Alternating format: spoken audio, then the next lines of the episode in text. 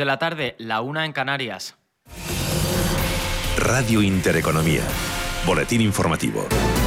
¿Qué tal están? Muy buenas tardes. Signo mixto para las principales plazas del viejo continente a escasos minutos de que se publique el informe de empleo de Estados Unidos durante el mes de agosto. Es la cita macroeconómica de la semana, la evolución del mercado laboral de la primera economía del mundo que podría servir a la Fed como referencia para decisiones de calado en lo que a política monetaria y retirada de estímulos se refiere. Sobre este dato se ha referido en los micrófonos de esta casa de Radio Intereconomía Juan Ramón Caridad, que es director académico del Máster de Finanzas e Inversiones Alternativas FIA.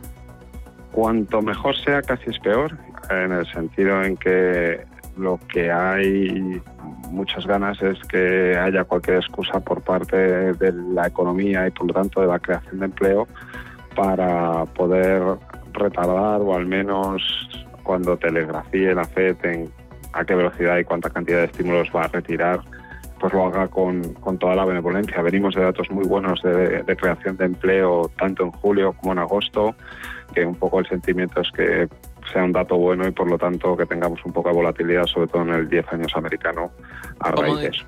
Como decimos, ante un posible buen dato de empleo en la principal economía del mundo, las bolsas europeas operan en signo dispar. El IBEX 35 recorta un 0,46% hasta los 8.940 puntos, lastrado principalmente por los eh, valores ligados al sector turístico, también por las caídas que vemos en los bancos o en pesos eh, pesados del selectivo español como Inditex, que está cayendo un 0,65%. Sin embargo, lo peor se lo lleva la tecnológica turística Amadeus, que recorta un 1,92%. Le sigue otra tecnológica Indra con un descuento del 1,82%, mientras que en tercera y cuarta posición vemos al gestor aeroportuario AENA abajo un 1,71% y a la hotelera Amelia que recorta un 1,43%. Sin embargo, en positivo Solaria es la que más sube con un avance del 1,90%, seguido de Farmamar que se revaloriza un 1,87%. El resto de bolsas europeas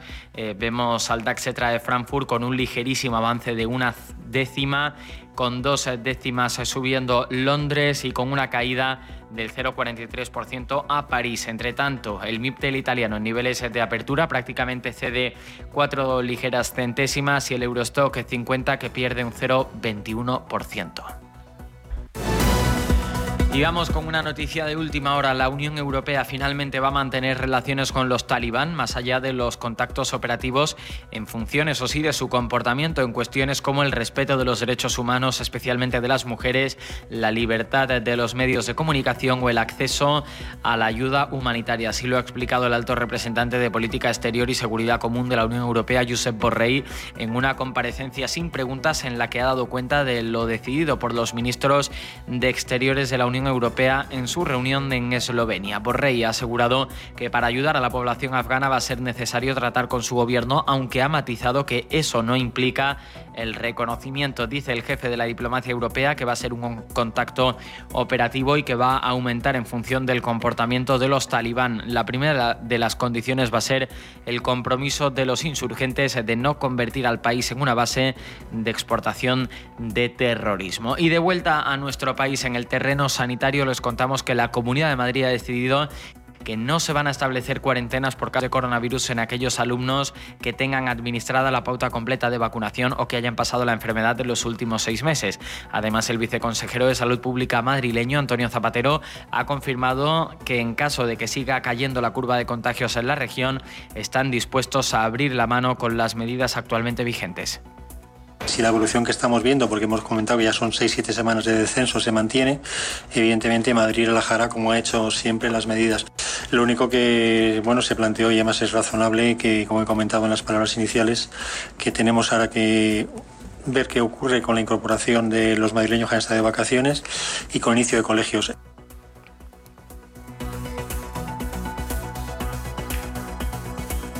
La Fiscalía General del Estado informa de que se han cursado diferentes solicitudes de asistencia jurídica internacional a las autoridades judiciales de distintos países, entre ellos Suiza, para avanzar en las diligencias en torno al rey emérito y poder confirmar o descartar los indicios delictivos que ya tiene sobre el origen de la fortuna o incluso abrir otras vías de investigación. Entre tanto, desde el Gobierno, el ministro del Interior, Fernando Grande Marlasca, ha defendido que se respete el trabajo del Ministerio Público ante lo que él considera son unas informaciones preocupantes. Pues así el boletín informativo se quedan con la programación habitual de Radio Intereconomía. La información volverá puntual a esta sintonía en una hora.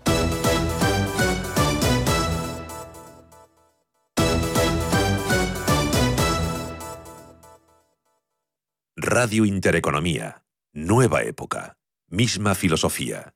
Ofrecer la mejor y más precisa información económica. Signus, Sistema Colectivo de Gestión de Neumáticos Fuera de Uso, patrocina Ecogestiona. En Radio Intereconomía Ecogestiona, el primer programa de economía y medio ambiente de la radio española. Conoce cómo las empresas integran la sostenibilidad en sus modelos de negocio y consiguen ser rentables cuidando de nuestro entorno. Presenta Javier Martínez. Muy buenas tardes y bienvenidos a Ecogestiona, el programa donde teñimos de verde la economía y la hacemos rentable en nuestros bolsillos y sostenible al medio ambiente. Bienvenidos a Ecogestiona. Inauguramos este viernes la novena temporada del programa pionero y único sobre economía y medio ambiente en la radio española. La economía ligada al respeto al medio ambiente es imprescindible a la vista de los últimos acontecimientos que estamos viviendo. Dejamos atrás un verano donde los desastres naturales han ocupado titulares cada semana con grandes incendios en Turquía, Grecia, California, con inundaciones en Alemania o Bélgica, con olas de calor en Europa que han superado la máxima histórica, llegando a los 47,8 grados en Sicilia o también aquí en España, con los 47,4 grados en Montoro, en Córdoba. Otras ciudades como Madrid o Albacete han llegado también a máximas históricas. Y un verano en el que desde el punto de vista internacional hemos conocido a principios de agosto algo muy esperado, el sexto informe del IPCC, el panel internacional de científicos de la ONU sobre cambio climático. Más de seis años esperando este informe que empezamos a conocer el 10 de agosto y que nos vino a decir lo que ya esperábamos. El actual modelo económico y el ritmo de emisiones de efecto invernadero nos conduce hacia el desastre y el ser humano es el responsable. Con todo esto iniciamos nueva temporada con la vista puesta en un otoño que nos debe llevar a Glasgow, donde en noviembre se celebra la COP26, aplazada por el coronavirus en 2020. Se espera que por fin de ahí puedan salir objetivos de reducción de emisiones que sean ambiciosos y suficientes para no subir la temperatura de la Tierra más de grado y medio respecto a la época industrial. Y para ello deben movilizarse todos los sectores económicos disponibles en nuestro planeta. Hablaremos de todo ello con Valentín Alfaya, presidente del Grupo Español de Crecimiento Verde, y con el científico del CSIC, Fernando Valladares. Hablaremos en este programa de las medidas drásticas que tenemos que tomar, pero también de iniciativas que siguen produciéndose para concienciarnos a todos en el cuidado del medio ambiente.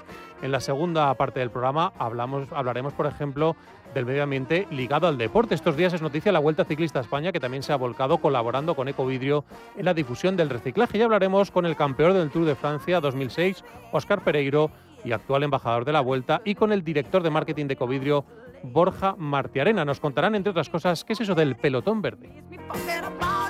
También en este programa nos gusta dar voz a empresas que están trabajando por cuidar nuestro planeta, en este caso el proyecto Entre Patios, primer co-housing ecológico de Madrid eh, que ha participado y ha sido eh, premiado en los premios Latinoamérica Verde 2021. La iniciativa ha sido reconocida en la categoría Ciudades Sostenibles, Comunidad Urbana, por su contribución a la sostenibilidad social y ambiental. Hablaremos con el director de este proyecto, el arquitecto Iñaki Alonso. Y además de estos temas contaremos con nuestros colaboradores habituales. Iniciamos el programa con la revista Energía Renovable. Su directora Pepa Mosquera nos hablará de la otra noticia del verano, la subida constante en el precio de la luz. Y Carlos Martí, director de la revista Ciudad Sostenible, nos hablará de los planes de sostenibilidad que tiene la ciudad de Albacete. Finalizaremos el programa con Beatriz Fernández, que nos traerá la agenda de ocio ambiental para el fin de semana. Con Dani Bellido en la parte técnica y Javier Martínez, que les habla en la dirección, hasta las 3 de la tarde, Economía y Medio Ambiente en Radio Intereconomía. Comenzamos. Gesternova Energía, referente en la comercialización de electricidad de origen 100% renovable con más de 15 años de experiencia, les ofrece la noticia con energía de la semana. Pues para hablarnos de la noticia con energía de la semana, hablamos con la directora de la revista Energías Renovables, Pepa Mosquera. Pepa, buenas tardes. Hola, buenas tardes, Javier.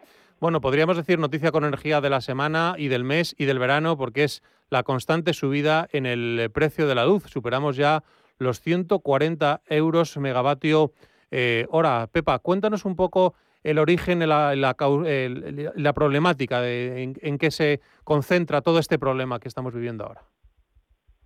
Sí, bueno, desde luego, como dices, la subida del precio de la luz es absolutamente feroz y estas cifras auguran un invierno muy, muy duro para millones de personas si no se les pone remedio. Eh, Teresa Rivera fue esta semana, explicó esta semana al Congreso las medidas que está tomando el Gobierno para poner freno a semejante atentado contra el bolsillo. Entre otras, prolongar la suspensión del impuesto del 7% a la generación eléctrica y limitar el uso del dominio público hidráulico de manera temporal para evitar que las compañías energéticas turbinen a su antojo el agua, que es un recurso de primera necesidad.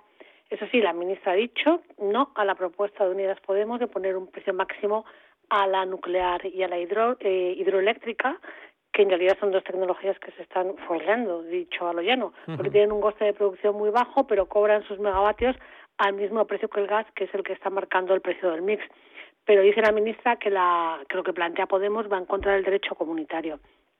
Esto no quita, y entonces aquí ya vamos un poco al meollo de, de la cuestión de por qué estos precios, esto no quita que cada vez haya más sospechas de que las grandes compañías energéticas podrían estar jugando no muy limpio. Las compañías que explotan las grandes centrales hidráulicas en España son básicamente las mismas que controlan las plantas de gas y las nucleares, Así que quien más y quien menos está preguntando si no estarán abriendo y cerrando el grifo de los embalses solo en beneficio propio.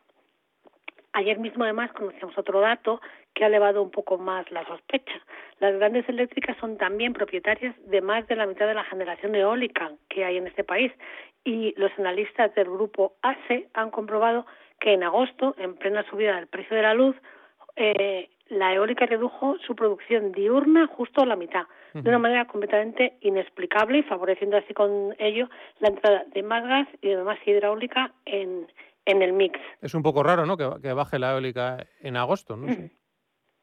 Pues sí, la bajada de la producción de eólica, como dices, es algo en agosto, es algo del todo inusual, porque en agosto hace mucho calor y este año ha hecho muchísimo calor. Entonces, el calentamiento diurno de la Tierra produce turbulencias térmicas es decir, produce viento, que es el recurso que utiliza la eólica. Así que desde Grupo ASE piden que se abra una investigación que determine qué ha pasado, porque ha bajado la producción eólica en el mes de agosto. En fin, ante esta situación, eh, sería deseable, obviamente, que el Gobierno logre volver a situar cuanto antes el precio de la luz en valores asumibles, pero tampoco podemos engañarnos. O sea, ninguna de las medidas que está planteando va a conseguir de inmediato que la luz nos cueste la mitad de la noche a la mañana van a ayudar, eso seguro, pero no son varitas mágicas. Ahora, los ciudadanos sí que tenemos a nuestro alcance eh, algunas otras posibilidades que sí permiten lograr en cierta manera esa magia y desengancharnos total o parcialmente del oligopolio eléctrico. Hablamos de opciones como el autoconsumo, la energía distribuida, las comunidades energéticas, que son eh, opciones que nos permiten dejar de depender de las grandes compañías energéticas y que pasemos a ser nosotros los dueños y gestores de la energía que consumimos. Desde luego, del autoconsumo, aparte de ser eh, una energía sostenible, eh, es una energía más barata y es una energía que hace que no dependamos por pues, los grandes vaivenes eh, que nos están imponiendo con el, con el precio de la luz, porque podemos hacer eh, pues eso, autoconsumo con, con, energía de origen renovable, que siempre es lo más eh, aconsejable, ¿no? Efectivamente, así es. Y además que si la gente piensa que esas son opciones extrañas y raras, no. O sea, cada vez empieza a haber más movimiento en este terreno y también empieza a haber muchas más comunidades energéticas, que es una, una opción súper interesante. Pues Pepa, seguiremos atentos a todo lo que está pasando con el precio de la luz y por supuesto seguiremos difundiendo esas opciones, esas alternativas para que la gente pues no le salga eh, tan caro consumir luz y pueda eh, pues realizar ese autoconsumo que venimos hablando ya en Ecogestión a muchos años, un autoconsumo de, origen renovable y que haga que no, tengamos esa dependencia de las grandes corporaciones eléctricas. Pues muchas gracias, Pepa, por traernos esta información a Ecogestiona. Os escuchamos la semana que viene. Gracias a vosotros. Venga, hasta luego. Hasta luego. Gesternova Energía, referente en la comercialización de electricidad de origen 100% renovable con más de 15 años de experiencia, les ha ofrecido la noticia con energía de la semana. En Signus hacemos girar la rueda para ti. Convertimos tus neumáticos fuera de uso en materia prima o en nuevos productos somos una organización sin ánimo de lucro que lleva desde 2005 garantizando la recogida gratuita de neumáticos en cualquier taller de España, así como su correcta gestión ambiental. Nos movemos de acuerdo a los principios de la economía circular y nos comprometemos contigo y con toda la sociedad para garantizar un entorno sostenible. En Signus, circulamos hacia el futuro. ¿Te apuntas? Pues iniciamos nueva temporada de Economía Medio Ambiente aquí en Ecogestiona, una nueva temporada que al menos eh, este otoño va a estar marcado por una cita que tenemos ineludible en Glasgow, donde se va a celebrar la sexta cumbre de cambio climático en los primeros eh, días de noviembre. Y se va a celebrar con un nuevo informe del IPCC bajo el brazo el estudio que se ha hecho público este mes de agosto del Grupo de Trabajo 1 de ese sexto informe de evaluación del Panel Internacional eh, de Cambio Climático, en el que eh, han participado más de 230 expertos de 66 países. Los científicos han revisado más de 14.000 artículos y referencias publicadas hasta ahora para realizar su síntesis sobre los efectos físicos que ya ha tenido el calentamiento y sobre los posibles escenarios en función de los gases de efecto invernadero que va a emitir la humanidad en las próximas décadas. Bien, pues para hablar de este informe tenemos eh, con nosotros al otro lado del teléfono al científico, al profesor de investigación del CSIC, Fernando Valladares. Fernando, buenas tardes. Hola, ¿qué tal? Buenas tardes. ¿Qué tal? Muy buenas. Bueno, vamos a analizar en estos próximos minutos un poco lo que ha sido la publicación de esta primera parte del informe del IPCC tan esperado. Llevábamos eh, seis años esperando este, este nuevo informe. Y lo primero, eh, porque no sé si quedaba todavía alguna duda al respecto, pero tus compañeros científicos eh, ya lo han dejado del todo claro, ya han asegurado al 100% que es la actividad humana la causante del calentamiento, ¿no? De manera ya inequívoca. Efectivamente, cada, informe del IPCC va aumentando la evidencia de, que es el ser humano el que está detrás del calentamiento tan, tan acelerado. Ya no queda margen para ninguna duda y, no hay sitio para los negacionistas. Los números son ya hablan por sí solos y el margen de incertidumbre es prácticamente cero. E, este informe, bueno, es mm, prácticamente demoledor en cuanto eh, a los escenarios eh, que puede haber en un futuro si no cambiamos radicalmente nuestra mm, actividad económica, ¿no? nuestro ritmo de vida. Eh, por ejemplo, estamos hablando eh, bueno, de que ya ha causado cambios eh, en la atmósfera que van a ser irreversibles durante siglos o mil años, pero el estudio advierte que el incremento de la temperatura va a seguir. durante estos próximos años, pase lo que pase, pero que luego ya va a depender de nosotros si nos vamos directamente a unos escenarios de desastre absoluto o no, ¿no? Sí, realmente mm, lo que el informe viene a decirnos es que nos hemos instalado en el escenario mm, peor de los alternativos del informe anterior. Cada informe abre cuatro o cinco escenarios ¿no? y calcula cuáles serían las condiciones climáticas que se derivan de cada escenario, básicamente escenarios de emisión. ¿no? Y nos vamos mm, poniendo en la senda del, peor de los posibles. Los tres aspectos más claros respecto al clima que este informe revela es que el calentamiento se ha acelerado respecto a más o menos 0,12 grados por década. Ahora estamos en 0,2, prácticamente el doble por década y creciendo. La segunda cuestión es que algo parecido se ha encontrado con otros factores climáticos que antes andaban un poco en duda, con el aumento global de las precipitaciones, la reducción de la cubierta de hielo y nieve y la elevación del nivel del mar. Y la tercera es que lo estamos viendo y este verano ha sido paradigmático en eso, el aumento en intensidad y en frecuencia de los eventos climáticos extremos, ¿no? como las de calor, lluvias torrenciales, sequías y, demás. Son las tres consecuencias y en torno a eso pues establecen eh, cinco escenarios, cinco escenarios con consecuencias, ¿no? Cada uno tiene su, su, su corolario de consecuencias y también establecen que aunque todavía matemáticamente es posible quedarnos en el umbral del 1,5 que se estableció en el Acuerdo de París, realmente es muy improbable. Es, es, prácticamente eh, poco probable en la práctica, aunque matemáticamente todavía podamos estar ahí, eh, y establecen que ya estaríamos bien si no rebasamos la segunda de las líneas, la línea roja de los dos grados, ¿no? Pero rebasar el 1,5 es prácticamente imposible. Solo se daría en el primero de los cinco escenarios que mantienen y es muy improbable que ese escenario que supone, bueno, pues, pues eh, hacer demasiado bien los deberes de reducción de emisiones y no parece que no nos va a dar tiempo, ¿no? Em, los científicos eh, normalmente, bueno, pues después de muchos análisis publican datos, pero usted es nuestro científico de referencia porque además eh, realiza vídeos, analiza, moviliza y conciencia a la, a la población. Eh, le hemos escuchado decir en estas eh, últimas semanas, a raíz de la publicación del informe del IPCC, que la emergencia climática nos impone programar una desescalada económica. Entiendo que eh, los científicos tienen que ir más allá y, hablar con, pues, con las empresas, con los economistas, para decirles que esto realmente, esta transición económica, esta transición hacia una, digamos, una economía ecológica, tiene que ser urgente, ¿no?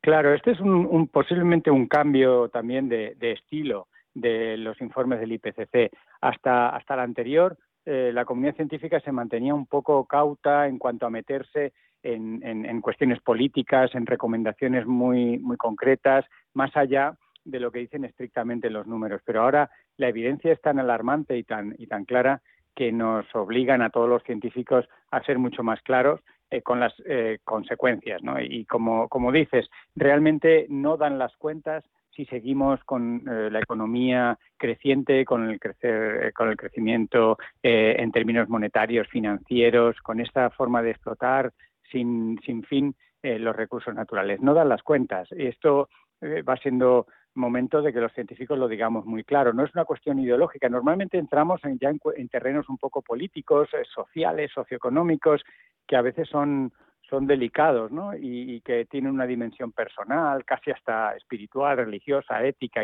y, eh, pero es que estamos en, ante una emergencia climática y por eso el lenguaje del IPCC se vuelve un poco más implacable, mm, dejando mucho menos margen para la duda, avalado por los, por los datos, y eh, indudablemente hay que esforzarse en, modificar el modelo socioeconómico y reducir eh, eh, esta, esta, mm, este consumo creciente, esta huella ambiental per cápita que cada vez es, es mayor, lejos de, equilibrarla, como algunos modelos socioeconómicos sugerían hace 20 años, que a lo mejor con un desarrollo tecnológico nuestra huella ambiental disminuiría. Esto no está siendo así, sino al contrario, a medida que tenemos más tecnología, más huella ambiental, y esto, hay que invertirlo, frenarlo en primer lugar y, e irlo invirtiendo.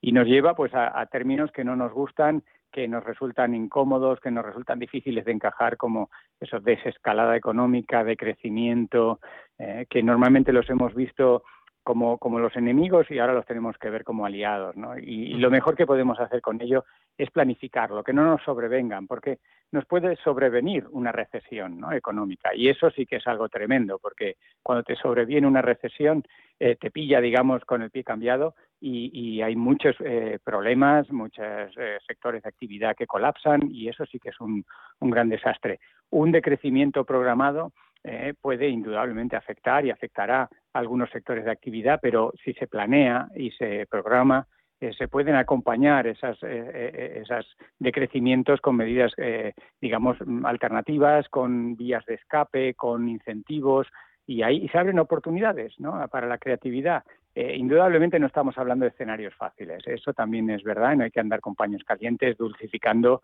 lo que es un, un informe duro.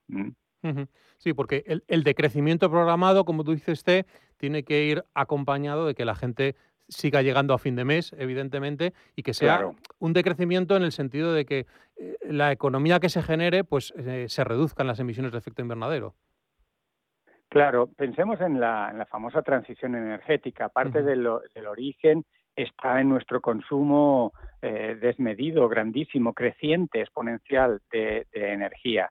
Entonces, por un lado tenemos las energías renovables, que indudablemente es una vía fantástica e imprescindible, pero no basta con eso. ¿no? También tenemos la vía de la eficiencia energética. Podemos hacer cada vez más cosas con menos energía. También es una vía a explorar, pero en general tenemos que ir, eh, digamos, dirigiéndonos cuanto antes y como mejor podamos a una sociedad que consuma menos energía, menos energía per cápita porque mm, también, una vez más, las cuentas solamente con renovables y solamente con eficiencia energética tampoco terminan de dar de cara a reducir significativamente las emisiones en una o dos décadas, que es lo que nos estamos poniendo. O sea, tenemos unas agendas, tenemos unos planes, pero lo que ven en informes como el que se acaba de publicar, pues se ve que esas agendas no se van a cumplir. Como no se cumplieron los objetivos del milenio en su día y como llevamos riesgo de no cumplirse los objetivos de desarrollo sostenible. Nos ponemos metas ambiciosas, muy interesantes, muy bien afianzadas en la ciencia,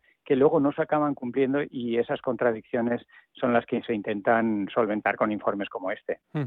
Eh, tenemos eh, eh, en la memoria ese famoso acuerdo de París con ese 1,5. hace dos años la cumbre de Madrid, que bueno, se quedó un poquito a medias, pero ¿qué le piden los científicos a la cumbre de Glasgow en cuanto a compromisos de reducción de emisiones para que un científico, digamos, considere que la cumbre de Glasgow ha sido un éxito? Bueno, creo que los países más desarrollados, económicamente más favorecidos, tienen que tienen que mm, hacer un órdago, ¿no? Y tienen que comprometerse realmente eh, de forma muy significativa a reducción de emisiones, ¿no? y acompañar a, las medidas que puedan ir adquiriendo en ese sentido los, los demás países, pero no forzar a que todos los países alcancen un, un acuerdo de, de, en fin, todos más o menos lo mismo, porque el más o menos lo mismo no va a ser suficiente. Entonces creo, ya, ya estamos viendo cómo la Unión Europea se plantea reducir las emisiones un 50, un 55% respecto a las que había en el año 90 para de cara al 2030. Eh, estamos viendo una saludable competición por reducir emisiones, con el Reino Unido llegando a sugerir incluso un 70, más de un 70% de emisiones. Estados Unidos también va bien, con un 50-55% también de reducción de emisiones. Y ahí España se queda un poco rezagada con ese 23 que aparece en la, en la ley de cambio climático tras 10 años de duras negociaciones. Pero también es verdad que la ley española tiene mecanismos de revisión al alza eh, en, esta, en esta ambición de reducir emisiones. Y todo esto esperemos que que se ponga en, marcha en, Glasgow, ¿no? Japón, Estados Unidos, la Unión Europea tienen que empujar eh, como principales responsables de la situación climática en la que estamos ahora, todo hay que decirlo, y también como los que tienen en su mano eh, pues una cuota muy grande de emisiones. Tenemos el papel de China, que siempre es un poco incierto, pero que desde luego ha dado síntomas también bastante esperanzadores. Recordemos que en la cumbre de Madrid, que tú mencionabas, eh, eh, China se puso un poco de perfil, no, no mostrando cuál iba a ser su estrategia. Eh, un año después, el año pasado, pues ya sí reveló que tenía la intención de para el año 2060 alcanzar la neutralidad. Es un poquito tarde, pero siempre es mil veces mejor o muchas veces mejor que esa incertidumbre que, con la que dejó la, COP25 en Madrid. Y, China mm, podría hacer todavía un poco mejor los, los deberes, pero no esperemos a que China o la India los hagan, para dejar de hacer, o sea, y no, y no hacer en Europa, en Estados Unidos, en Japón, en las grandes potencias desarrolladas, hacer los, los deberes que tocan. Yo creo pues que eso es lo que esperamos de, de, Glasgow, ¿no? Un compromiso esperemos que en Glasgow líderes. Que esperemos que en Glasgow los científicos sean escuchados y sus informes, como este informe del IPCC, pues sea tenido en cuenta a la hora de, de tomar las decisiones y, y los acuerdos que, que haya que tomar. Esperemos que, sea así. Pues eh, Fernando Valladares, científico del CSIC, muchísimas gracias por, por atendernos y por darnos luz a, este informe del IPCC publicado en el mes de agosto. Muchísimas gracias. Un placer, encantado. Muchas gracias a vosotros. Gracias. Y seguimos hablando precisamente de este informe del IPCC, de economía, de medio ambiente y de la cumbre de Glasgow. Si lo hemos hecho ahora desde un punto de vista científico, lo queremos hacer ahora desde un punto de vista más empresarial. Y para ello eh, tenemos al otro lado del teléfono a Valentín Alfaya, que es presidente del Grupo Español de Crecimiento Verde. Valentín, buenas tardes. Hola, buenas tardes, Javier, ¿qué tal? ¿Cómo estáis? ¿Qué tal? Bienvenido de nuevo a, Ecogestiona. Bueno, eh, no sé si ha podido escuchar la parte final de la entrevista. Hemos querido entrevistar primero al científico para que nos pusiera en situación y sobre realmente el resumen de, este informe del IPCC que es tan demoledor en cuanto al futuro del, ser humano en el planeta si no cambiamos de ritmo de vida y, reducimos drásticamente las emisiones. Pero ahora vamos a hablar con el mundo empresarial, que debe jugar también un papel esencial en la reducción de emisiones y en el cumplimiento de los objetivos climáticos que nos impongan, espero, un buen acuerdo en la, en la cumbre de, Glasgow. ¿Cuál va a ser, eh, usted qué cree, cuál va a ser el, papel que juegue el, mundo empresarial en, la cumbre de Glasgow? Bueno, no solo en la cumbre de Glasgow, yo creo que en todo el proceso de descarbonización de la economía eh, global, eh, soy, yo diría, moderadamente optimista, Javier, porque en los últimos años, sobre todo en estos tres últimos años, estamos asistiendo a un hecho que no se había producido en las décadas anteriores y es que prácticamente todo lo importante que pasa a escala global parece que va a confluir en lo verde, ¿no? en la economía verde. Por un lado, la hoja de ruta de la Unión Europea, esto que llamamos el Pacto Verde, el Green Deal. Por otro lado, el hecho de la pandemia, que ha incrementado la conciencia social y también el sector privado respecto del medio ambiente y de que si nosotros dañamos al medio ambiente, al final eso es contraproducente para mantener nuestra calidad de vida. Y luego también hemos visto, estamos asistiendo a cómo a escala global las finanzas se dirigen cada vez más hacia sectores menos intensivos en carbono, menos impactantes para el medio ambiente, y esto está generando un apetito inversor hacia estas tendencias que nos que inevitablemente va a acelerar la acción climática en el sector privado. Entonces, en ese sentido, soy moderadamente optimista. Si somos capaces en Glasgow de cerrar los flecos que tenemos pendientes regulatorios, pues dispondremos de una herramienta regulatoria, de un paraguas regulatorio, pues muy eficiente para que todas estas iniciativas en el ámbito empresarial se sientan cómodas y tengan certidumbre a largo plazo para activar los cambios que necesitamos. Así que soy digamos que moderadamente optimista. Eh, como usted bien dice, hay esos objetivos, ese eh, eh, Green Deal, ese Fit for 55 para llegar a ese 55% de reducción de emisiones. Sin embargo, yo no sé si el informe del IPCC que hemos conocido en este mes de agosto es un jarro de agua fría, en el sentido de que estamos peor de lo que pensábamos todavía, ¿no? Bueno, estamos muy mal, igual de mal que estábamos antes. Lo que sucede es que, como sabéis, este informe este informe se ha, consolidado las tendencias que ya sabíamos que de los últimos informes y las tendencias que ya sospechábamos. Lo que sucede es que al mejorar las metodologías, la capacidad de, información, los datos, la representatividad de estos datos y los modelos, pues se ha constatado con más solvencia, pero también con más intensidad que la situación es muy mala y que probablemente ya vamos tarde. Habrá que esperar, porque sabéis que lo que se ha publicado ahora son las bases físicas, se informa las bases físicas, hay otro informe que esperamos para principios del año que viene sobre mitigación y adaptación y otro informe, y habrá un informe de síntesis también más adelante con recomendaciones para los políticos y para las decisiones públicas. Pero sí, bueno, se consolida la tendencia que veíamos, no creo que pueda sorprender a nadie, lo que pasa es que se hace con más solvencia y con más intensidad porque ahora tenemos mejores capacidades, mejores métodos, por ejemplo, para entender cómo han ido evolucionando las variables climáticas desde, desde antes incluso de la revolución industrial. Entonces, bueno, pues más, más solvencia y más intensidad, pero nada nuevo, nada que no esperáramos. Decía en la anterior entrevista el científico Fernando Valladares que hace falta un decrecimiento programado, es decir, la reducción de emisiones eh, tiene que venir acompañada de una transición ecológica, eh, pero también de a lo mejor eh, consumir menos y decrecer. Yo no sé si eso es compatible con, una economía que nos haga llegar a fin de mes a todos. Vamos a ver, eh, primero hay que consolidar y, bueno, yo creo que tiene que haber un debate detrás de qué significa crecer económicamente. Crecer económicamente significa generar más impacto, producir más, facturar más exclusivamente o significa generar más valor en las empresas, más certidumbre a largo plazo. Ese es un primer debate. El segundo debate es si somos capaces de crecer en ámbitos y en actividades de la economía que contribuyen verdaderamente a paliar los efectos del cambio climático, por ejemplo. Es decir, si estamos creciendo en renovables, si estamos creciendo y decreciendo en combustibles fósiles, por ejemplo, si estamos creciendo en eficiencia energética, si estamos creciendo, todo eso son actividades de negocios, todo eso son actividades que el sector privado ya está abordando. mi perspectiva es que se puede seguir creciendo en estas actividades que podríamos llamar de la economía verde, pero que tenemos que ir decreciendo en otras actividades que no podemos mantener porque son insostenibles a corto y a medio plazo. Al mismo tiempo, desde la perspectiva de las empresas, creo que hay que revisar, como ya se viene haciendo, qué significa realmente generar valor en las empresas y sobre todo generar valor a medio y a largo plazo. Y si juntamos esas dos interpretaciones, esos dos debates, pues muy probablemente llegamos a la conclusión de que podemos crecer, pero generando mucho menos impacto, incluso creciendo de la mano de las soluciones que necesitamos para los grandes retos ambientales. Y bueno, dentro del Grupo Español de Crecimiento Verde tenéis eh, empresas de todos los sectores, de todos los tamaños, y me gustaría saber también el papel que pueden jugar las pymes, porque al final es el gran tejido empresarial en España, ¿no?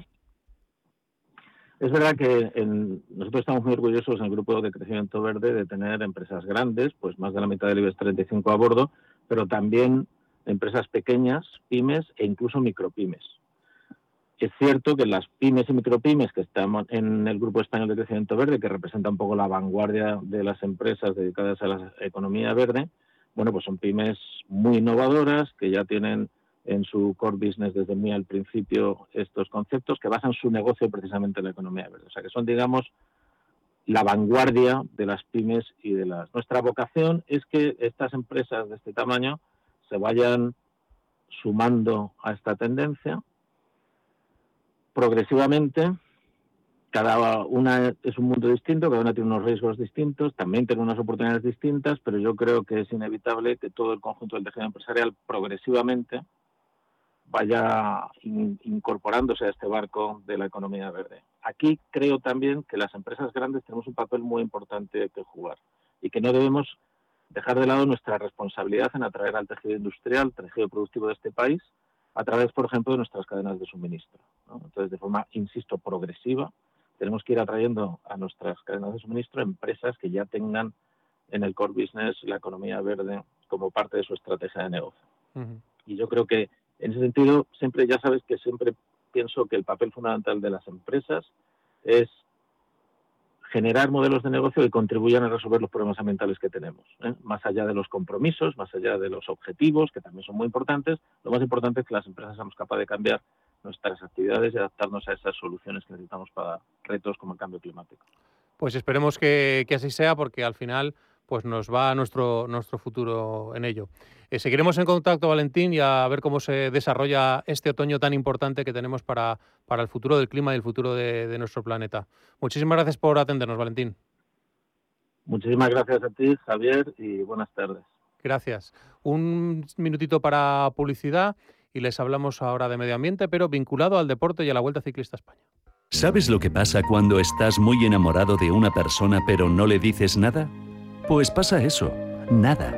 Si tienes un proyecto ambiental o social y no lo comunicas adecuadamente, ocurre exactamente lo mismo. Nada. En Verdes Digitales creamos estrategias de marketing y comunicación para que surja la magia y se cumplan tus objetivos. Hacemos que crezcas con la gestión de tus redes sociales, creamos una web atractiva o hacemos campañas de publicidad de alto impacto. Conócenos en verdesdigitales.com.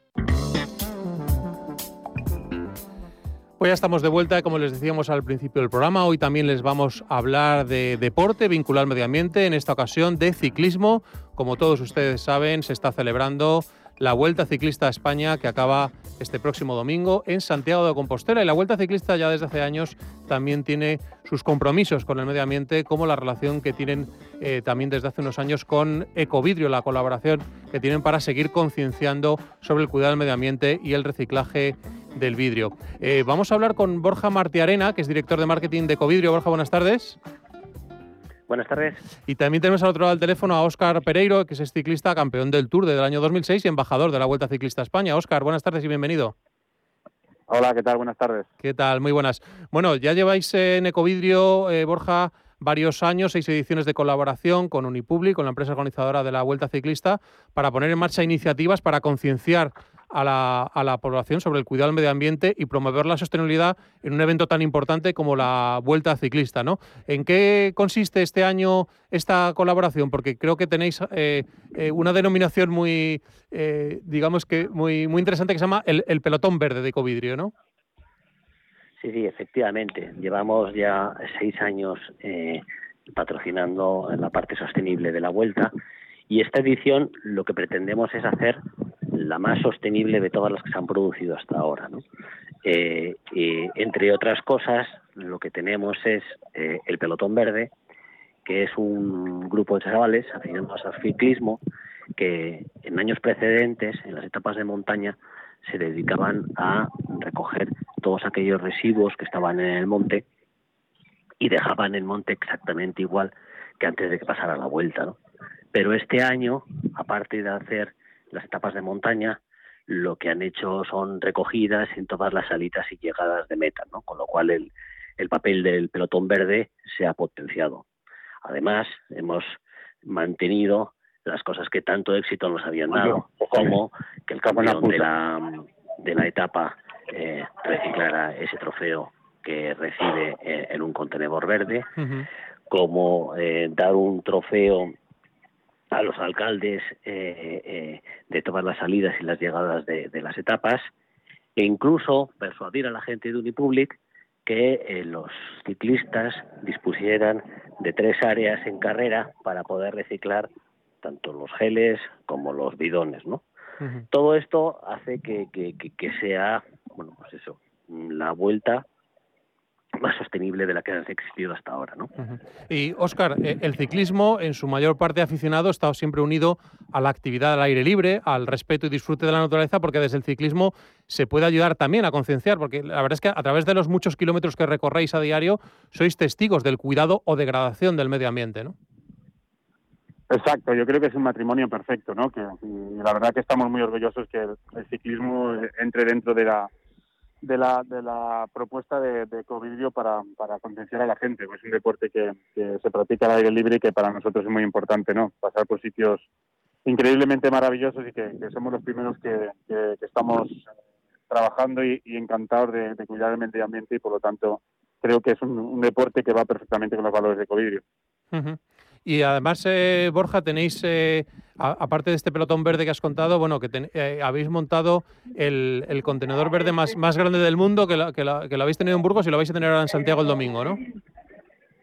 Efectivamente, creemos que, que para dar un paso más y conseguir una mayor concienciación, aprovechar la salida y la llegada de una edición de la vuelta tan espectacular como esta, en dos catedrales como son la de Burgos y la de Compostela, y llevar el contenedor más grande del mundo, pues refuerza ese mensaje de sostenibilidad y, de, que todo el mundo cuando tiene un frasco, un tarro, una botella de vidrio, vaya al contenedor verde eh, a depositarlas. Y Óscar, yo mm, desde luego como periodista quiero darte las gracias porque al final, eh, pues personas, eh, deportistas conocidos, eh, como usted, pues que se vinculen con estas campañas de concienciación ayuda mucho porque lo que hay que tener claro es que no hay salud personal, sino la hay ambiental también, ¿no? Sí, así es. No, no, evidentemente las gracias tengo que darlas yo a, Borja y a Covidio, ¿no? Que hace seis años cuando empezaron en mí, la verdad que, que seis años después hemos hecho hemos empezado con poniendo un granito en, la Vuelta de Fiesta España y ahora mismo llevamos un camión ¿no? de, cosas y de, aportaciones y de, y de ideas que estamos llevando a cabo y la verdad que, algo que empezó pues de una manera mucho más pequeña ahora mismo está ya dentro de lo que es la, cabeza de todos y que y al final el agradecido aquí siempre soy yo. Pues nada, muchísimas gracias a los dos. Óscar Pereiro, ciclista campeón del Tour del año 2006 y embajador de la Vuelta Ciclista de España, y Borja Martiarena, director de marketing de Caudidrio. Muchísimas gracias por acompañarnos estos eh, minutos y que termine bien la vuelta y, que se conciencie lo máximo posible la, población del cuidado del medio ambiente. Muchísimas gracias por esta iniciativa. A los gracias a vosotros. Un abrazo. Gracias, un saludo. En Signus hacemos girar la rueda para ti. Convertimos tus neumáticos fuera de uso en materia prima o en nuevos productos. Somos una organización sin ánimo de lucro que lleva desde 2005 garantizando la recogida gratuita de neumáticos en cualquier taller de España, así como su correcta gestión ambiental. Nos movemos de acuerdo a los principios de la economía circular y nos comprometemos contigo y con toda la sociedad para garantizar un entorno sostenible. En Signus, circulamos hacia el futuro. ¿Te apuntas? Pues desde luego muy interesante esta iniciativa que acabamos de contar de la Vuelta Ciclista a España con Ecovidrio para seguir concienciando a la población sobre el reciclaje de vidrio, la Vuelta Ciclista que recorre media España cada verano y que llega a muchísima gente y bueno, pues es muy importante a la hora también de concienciar en las, en las ciudades. Y precisamente de, de, esta, de este compromiso de las ciudades con el respeto al medio ambiente vamos a hablar como, como hacemos todos los años con nuestra sección de Ciudad Sostenible y con Carlos Martí, que es el director de la, de la revista Ciudad Sostenible. Carlos, buenas tardes. Hola, buenas tardes, Javier. Ya ves que las, eh, siempre hay medidas para, para avanzar en pro de la sostenibilidad muchas veces afectan también a, ciudades. Y en este caso tú nos venías a hablar hoy, el primer programa de la temporada, yo no sé si por el orden alfabético o no, pero nos querías hablar de, Albacete, de eh, esta ciudad manchega, que es, bueno, en población la, más importante de, Castilla-La Mancha y que también está trabajando mucho últimamente ¿no? en, en pro de la sostenibilidad. Sí, Sí, no, Albacete está trabajando como muchas otras capitales de provincias y ciudades importantes de España, transformando totalmente los espacios urbanos. Es decir, esto no son ideas de futuro, sino que ya es tangible. Hay muchas ciudades que están trabajando en este tema, ¿no? Como bien decías, Albacete es una ciudad importante, ¿no? Siempre ha sido eje de caminos y es eh, la, ciudad más dinámica de posiblemente de toda Castilla-La Mancha, ¿no? Entonces, como han hecho otras muchas ciudades, han aprovechado los fondos europeos, ¿no? No estos fondos europeos de recuperación, me refiero a los fondos europeos que durante años eh, llegan de Europa para el desarrollo urbano sostenible. De hecho, estos fondos se llaman EDURGIS, que son estrategias de desarrollo urbano sostenible e integrado. Se reparten en varias, se han repartido y se están repartiendo en varias fases y hay candidatos y entonces a unos se da y a otros no, depende del proyecto. Y Albacete ha ganado uno de esos EDURGIS y entonces lo estaba poniendo en marcha. ¿no? ¿Y dónde se está centrando? Bueno, pues para que quien no conozca Albacete se haga una idea, mm, Albacete tiene una tipología similar a muchas ciudades capitales de provincia. Tiene un casco antiguo, y luego a, algunas a finales del 19, otras ya metidos en el 20 hicieron lo que se han llamado siempre los ensanches, ¿verdad, Javier? Eh, en casi todas las ciudades hay una zona que se llama el ensanche, la zona nueva le llaman muchas veces. Entonces Albacete tiene un ensanche un poco tardío, porque se hizo a mediados del siglo, del siglo XX, es decir, bastante posterior a muchos ensanches ya hechos en otras ciudades. Que, eh, que son, por ejemplo, eh, la zona del barrio de Fátima o franciscanos. Entonces, ¿qué ha pasado? Bueno, pues, pues que todo se deteriora y todo se va degradando. Entonces, es una zona que los urbanistas dicen que en su momento estuvo muy bien diseñada, es decir, es un ensanche bien pensado. Lo que ocurre es que, bueno, pues ha habido un deterioro lógico, existe una falta de aparcamiento, eh, la urbanización ya queda un poco obsoleta, los edificios, muchos de ellos son 13.000 viviendas, 30.000 habitantes, de ellos pues muchos ya son bastante antiguos y muchos por ejemplo no tienen ascensor no entonces el ayuntamiento lo que ha decidido es coger este DUSIP plantó este proyecto lo ganó y a través de una oficina de urbanismo se llama paisaje transversal pues están desarrollando junto con el ayuntamiento de Albacete este este plan estratégico para la regeneración integral de del barrio de la zona del ensanche de, Albacete no con un plan estratégico con acciones concretas eh, y con tres ejes fundamentales, ¿no? que lo, abarcan todos realmente. Por un lado es la mejora del espacio público amabilizado y con más naturaleza. En segundo lugar, generar más dinamismo y cohesión, dinamismo socioeconómico y, y cohesión social, es decir, mm, mejorar la calidad de vida de los vecinos, al fin y al cabo. Y el tercero es el tema de la rehabilitación de viviendas, es decir, generar viviendas más confortables, más atractivas, más accesibles, porque tener en cuenta estas zonas también la edad media de población, pues muchas veces es alto, gente mayor, imagínate la gente mayor en una casa sin ascensor, por ejemplo, ¿no? Entonces, eh, la, idea es regenerar desde, desde todas las perspectivas la, la zona, ¿no? Y esto además se une con otro proyecto, ya tiene en marcha desde hace tiempo el, Ayuntamiento de Albacete, que también lo están haciendo otras muchas ciudades, que es recuperar el centro urbano. ¿Y cómo se recuperan los centros urbanos? Pues ya hemos hablado de esto, Javier, en alguna ocasión, ¿verdad? Peatonalizando. Peatonalizando, efectivamente. Expulsar, claro, expulsando, en cierto modo, al coche de los centros, de los cascos centrales y ganando espacio para los peatones. Y es lo que lleva haciendo Albacete y desde hace tiempo, precisamente ahora en junio, un poquito antes del verano, el alcalde presentó ya la fase 5 de este proyecto de peatonalización que coge Paseo de la Libertad y eh, la Plaza del Tozano, es decir, zonas del centro de, Albacete, y lo que se va a hacer pues es ganar espacio para el peatón, hacer calles arrasante única, es decir, que no haya diferencia entre calzada y, acera, promover mucho eh, la peatonalización, pero también el uso de la bicicleta, el transporte urbano, es decir, el paquete ya conocido para eh, recuperar el casco urbano. En el caso de Albacete hay un tema interesante y es que al Ayuntamiento ha lanzado una herramienta 3D en la cual cualquier vecino de Albacete puede ver perfectamente cómo son sus calles ahora y cómo van a quedar. ¿eh? Está en una web que se llama tecnoart.es barra fase 5 y es realmente interesante porque con montajes 3D tú puedes coger una calle, foto actual y pinchar y ver cómo esa misma calle va a quedar dentro de, unos meses, porque esta fase durará hasta el 2022, es son prácticamente 12 meses y va a coger una buena parte del, casco central. Por una cosa y por otra, Albacete está dando pasos muy importantes en la recuperación y regeneración de, la ciudad, sin duda. Pues la enhorabuena para los albaceteños y albaceteñas que puedan disfrutar de una ciudad más sana, mm. más peatonal y más sostenible y con, con mejores edificios también. Y bueno, pues ya nos irás contando poquito a poco a lo largo de la temporada más buenos ejemplos de ciudades españolas. Muchísimas gracias, Carlos, por darnos esta información tan interesante de la transformación que está eh, bueno, pues viviendo Albacete ahora mismo. Muchísimas gracias. Un saludo, Javier. Buenas tardes. Y de medidas de ciudades que avanzan en pro de la sostenibilidad, como es el caso de Albacete, vamos a hablar ahora de iniciativas concretas, como la cooperativa Entre Patios, que ha puesto en marcha el primer co-housing en derecho de uso en la ciudad de Madrid y que acaba de recibir un prestigioso premio internacional. Hablamos con su responsable, el arquitecto Iñaki Alonso. Iñaki, buenas tardes. Hola, buenas tardes. Bueno, quería, antes de hablar de este, de este importante premio que os han dado, quería que nos hablases un poquito de la cooperativa entre patios que, que lideras y qué es exactamente este el primer co-housing que habéis hecho en, la ciudad de Madrid.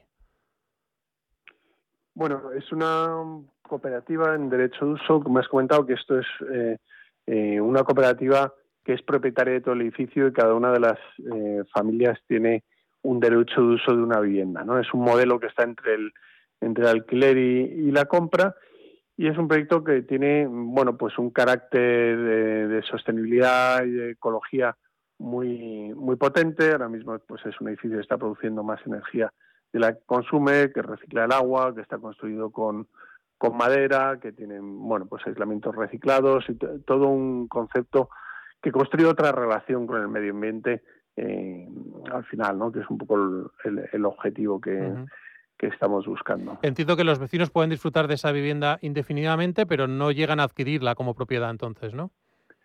Claro, eh, con esto lo que hacemos es evitar, eh, bueno, la especulación con la vivienda, que se convierta, pues, un, en un bien necesario, que es que es lo que es. La gente participa de la propiedad colectiva de todo el edificio, pero cuando te, te quieres ir se te devuelve la cuota inicial que has puesto y, bueno, entraría otra otra persona poniendo una, una cuota inicial. Pero si no te quieres ir, tienes eh, una vivienda mm, indefinida y heredable eh, sin, sin, ningún problema. Son 17 viviendas y más de 50 vecinos los que están disfrutando de Entre Patios La Carolina y que es una bueno pues un proyecto que ya es realidad y que ha saltado al ámbito internacional porque ha recibido un prestigioso premio, Premios Latinoamérica Verde 2021 en esa categoría ¿no? de, ciudades sostenibles o de proyectos de, comunidad urbana sostenible. Sí, efectivamente. Bueno, es una iniciativa que, arranca en Latinoamérica, pero la tendremos por aquí en Europa en dos o tres años, porque tiene una visión eh, mundial. El año que viene va a Estados Unidos, a Miami. Y bueno, pues trata de ser los, los, Oscars de la sostenibilidad. ¿no? Ahora han participado eh, más de 2.500 proyectos de 30 ciudades y bueno, eh, tratan de, poner en valor eh, proyectos que están trabajando en este sentido, pero también eh, la misma idea entre patios, construir comunidad y que la gente empiece a trabajar eh, junta en, desarrollar otros modelos de, negocio en, todos los sectores, ¿no? en el sector de la alimentación, en el sector del, de la edificación o del, del real estate, en el sector eh, textil, en, la movilidad y al final eh, tratan de dar respuestas a, la resignificación y la reinvención de, al final nuestro, nuestra sociedad y nuestro modelo. Y, y en todos los sectores se está pasando, en todos los sectores se están construyendo eh, pues desde unas zapatillas con plástico reciclado hasta bueno pues modelos de agricultura eh, orgánica, modelos que tengan unos criterios sociales y medioambientales que nos permitan, eh, bueno, pues no generar tantos impactos sociales y medioambientales. Estos premios Latinoamérica Verde son uno de los festivales de sostenibilidad más relevantes del mundo y cada año premia y da visibilidad a los mejores proyectos sociales y ambientales y lleva desde el año 2013 eh, funcionando. Yo no sé si Iñaki, con el éxito que ha tenido este primer proyecto de Entre Patios, creo que tienes ya proyecciones de hacer otras promociones ¿no? por, por, por Madrid. Sí, bueno, Entre Patios sigue creciendo, va desarrollando mm, más, más promociones. Eh, ¿Cómo funcionan los proyectos en Entre Patios? Y es que se juntan comunidades de vecinos y, bueno, les acompañamos nosotros, otros técnicos, en la búsqueda del suelo.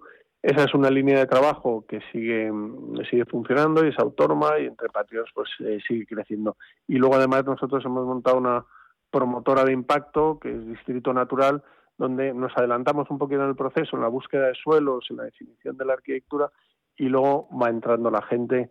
Es un modelo eh, de entrada y construcción de comunidad igual más, más convencional, pero con todos los criterios de compartir espacios y eh, criterios medioambientales en los, en los edificios. Entonces, las dos líneas de trabajo van avanzando y cada vez hay más gente interesada en vivir en, estos modelos.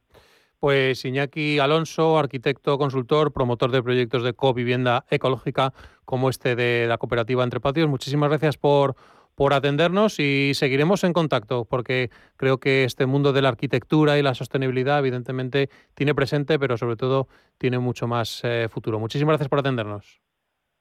Muchísimas gracias a vosotros. Encantado.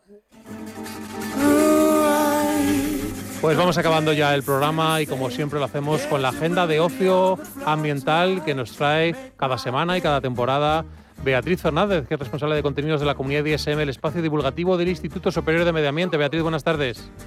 Buenas tardes, Javier. Bueno, y bienvenida a la novena temporada de, Cogestiona. Muchas gracias, un, placer, como siempre. Cuéntanos, Os cuento qué, tenemos para el fin de semana. Para este fin de sí. Pues en septiembre vuelve la actividad a los mercados ecológicos, como por ejemplo el de la Cámara Agraria de Madrid, que será este sábado, y también hay un mercado de cercanía en La Riconada, en Sevilla, en el Parque Ramón del Valle Inclán, en el que disfrutaremos de productos ecológicos, charlas, talleres para niños y demostraciones de consumo sostenible. También el sábado en Cuenca, el Parque Natural del Nacimiento del Río Cuervo nos espera con la actividad Los Habitantes del Bosque, una ruta en la que conoceremos los vertebrados más representativos de la zona, así como sus rastros y huellas. La actividad terminará con un juego familiar. Ese mismo día en Benicassin, Castellón, hay una actividad para la revisión de cajas nido y reparación y colocación de nuevas cajas. De paso aprenderemos más sobre las aves que habitan cerca del centro de interpretación y sus hábitos. El domingo, los espacios protegidos de Andalucía organizan la actividad La Isla de Saltés, Historias de Tartesos y Tsunamis, un recorrido por la Reserva de la Biosfera de las Marismas de Lodiel, en Huelva, donde conoceremos la historia, biodiversidad y los restos arqueológicos que albergan este espacio. También el domingo en el Arboreto Luis de Bayos de San Lorenzo del Escorial, en Madrid, podemos realizar una visita asociada a la exposición temporal Historia Forestal del Monte Avantos, en las que conoceremos el monte mediante los trabajos forestales que en él se han desarrollado y los que se realizan actualmente. Y esta es nuestra propuesta para este fin de semana. Os animamos como siempre a visitar www.comunidadism.es para más actividades y detalles. Buen fin de semana a todos. Muchísimas gracias. Igualmente, Beatriz, buen fin de semana. Nos despedimos ya por hoy. Agradecimientos en la parte técnica a Dani Bellido y Miguel Barderas. Gracias como siempre a Signus, el patrocinador del programa. La semana que viene volvemos el viernes a las 2 de la tarde. Si tienen cualquier comentario o sugerencia pueden escribirnos a info.radiocogestiona.com. También estamos en Facebook, en Twitter con la cuenta arroba cogestiona y también nos pueden escuchar en Spotify, en iVoox o en la web de radiocogestiona.com. Les dejamos ya con My Economy, el programa que da voz a los nuevos mercados y tendencias del área digital. Que pasen buen fin de semana. Saludos de Javier Martínez Molina.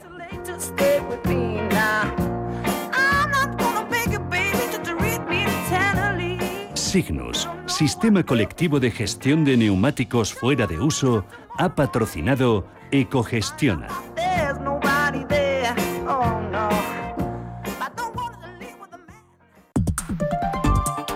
El mercado alternativo bursátil, también conocido como MAP, es un segmento de mercado que está orientado a las empresas de pequeña y mediana capitalización que quieren expandirse y buscan financiación tiene una regulación específica y unos costes y procesos de salida al parque adaptados a sus peculiaridades. El MAP está dirigido y gestionado por Bolsas y Mercados Españoles y supervisado por la CNMV. Gracias al MAP, las pymes pueden conseguir nuevos accionistas para crecer más rápidamente.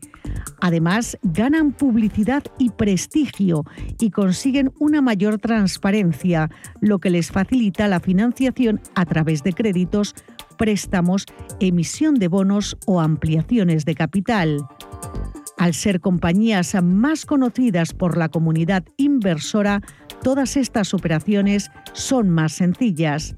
Para muchas empresas que alcanzan la dimensión adecuada, el MAP también es un aprendizaje para su posterior cotización en la bolsa. Además de las empresas en expansión, en el mercado alternativo bursátil cotizan otro tipo de compañías como las SICAP, sociedades de inversión de capital variable, las SOCIMI, sociedades de inversión en el mercado inmobiliario o las entidades de capital riesgo.